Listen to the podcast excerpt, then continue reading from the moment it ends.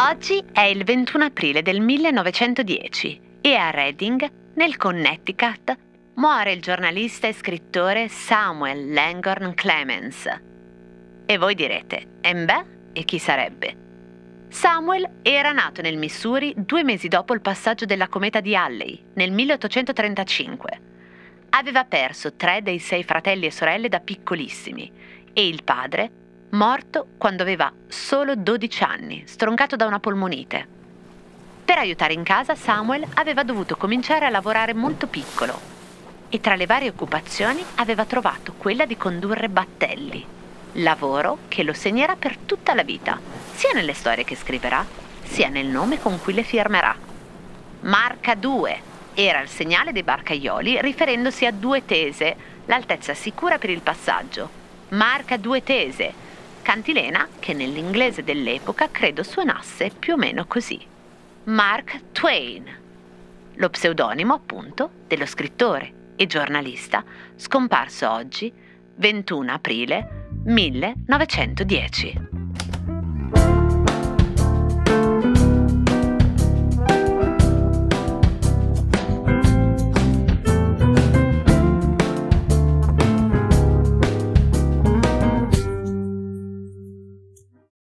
C'entra Mark Twain con una penna Bic?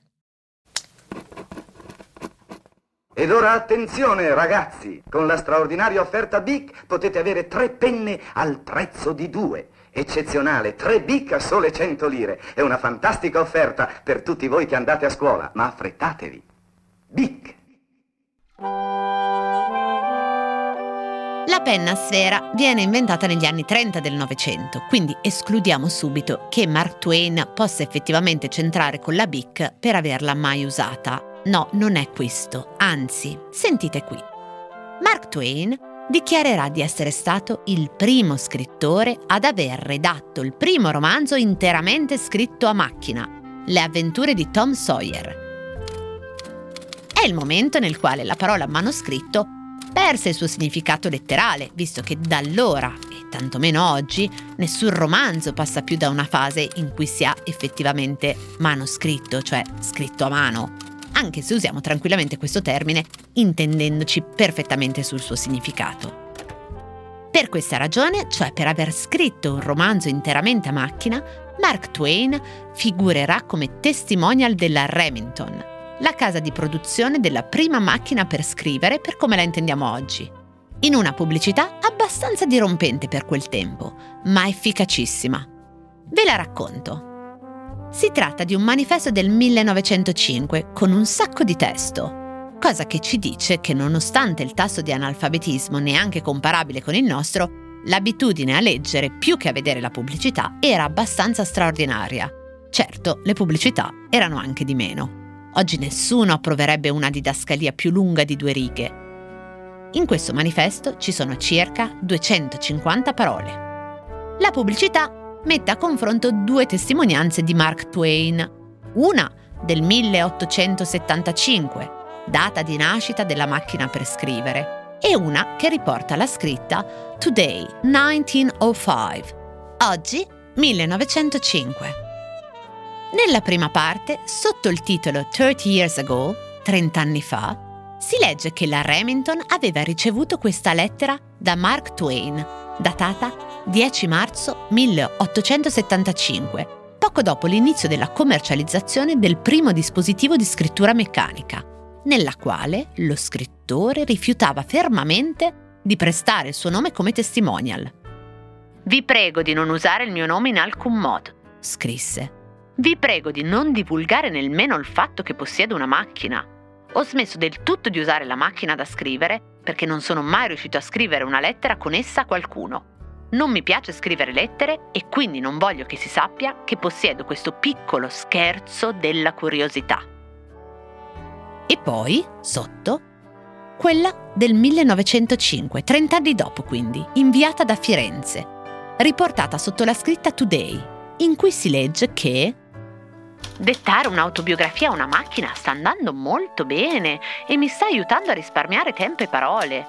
Nella mia autobiografia avevo dichiarato di essere stata la prima persona al mondo ad avere in casa un telefono e adesso posso dire di essere la prima ad aver dettato a una macchina il testo per scrivere un romanzo bla bla bla. La prima macchina era piena di capricci, piena di difetti diabolici e aveva un sacco di immoralità, laddove questa ha delle virtù. You know something, the minute you get your hands on this wonderful portable, you find yourself with an urge to express yourself. Now that can be mighty important, not only in school, but in later life too. Now then, how do you feel that the Quiet Writer can bring out and do all these wonderful things? Well, in the first place, it's the only portable, sure grip cylinder, so dependable you can type all the way to the bottom of your page and it won't slip. And four, the super strength frame. It helps give shock resistance for years of extra life. Cos'era cambiato in 30 anni? Dalla prima lettera del 1875 a questa del 1905. Cioè da quando Mark Twain poneva il veto a far sapere al mondo che aveva una macchina per scrivere, a oggi, che lo rivendica con orgoglio come la cosa più bella che gli sia mai capitata? Sicuramente la macchina era migliorata, era meno pesante la carrozzeria tanto per cominciare, i testi erano più maneggevoli e soprattutto la Remington era riuscita nel frattempo a ovviare a un grave difetto, cioè la scrittura alla cieca, cioè del testo che veniva impresso coi caratteri che non era visibile dal dattilografo durante la battitura, a cui vent'anni dopo porrà rimedio l'industria Underwood, con una macchina che finalmente permetteva di vedere che cosa si scrivesse mentre si scriveva. Che un po', se ci pensate, il contrario di quello che facciamo noi oggi, o almeno che faccio io quando guardo direttamente lo schermo mentre digito e non la tastiera.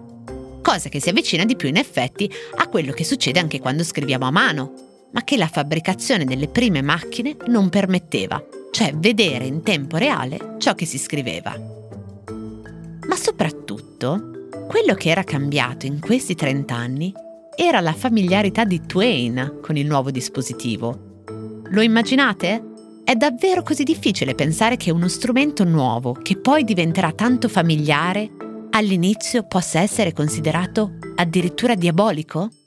Dai, dai avanti. Io sono Sasha. Ma no, passa là. Prendi, prendi, prendi, vai Anche a me. Attenzione. Ragazzi, insomma. Vai.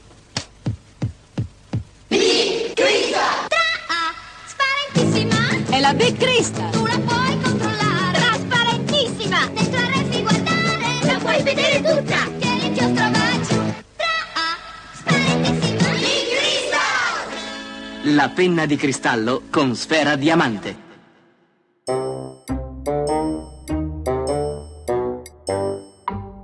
Credo ci voglia molta immaginazione, in fondo basta aver cambiato una volta smartphone nella propria vita o essere passati da un sistema Android a uno Mac, tanto per dire, o viceversa. Ma se vi fosse difficile da pensare che nonostante la nostra mente elastica siamo duri ai cambiamenti, allora pensate questo. Quando Marcel Bic acquistò il brevetto di Laszlo Biro e lo tradusse nella penna sfera che conosciamo tutti e tutte, cioè la Bic, ci vollero più di dieci anni perché la BIC venisse accettata negli uffici, nelle banche e nelle scuole. E la ragione era la medesima, di essere uno strumento diabolico che corrompeva la moralità e nel caso dei banchi la motricità fine calligrafica. Oggi, 70 anni dopo, se contiamo il numero di penne BIC vendute e l'inchiostro contenuto in ciascuna che permetterebbe di scrivere per 3 chilometri, possiamo andare dalla Terra al Sole, andata e ritorno.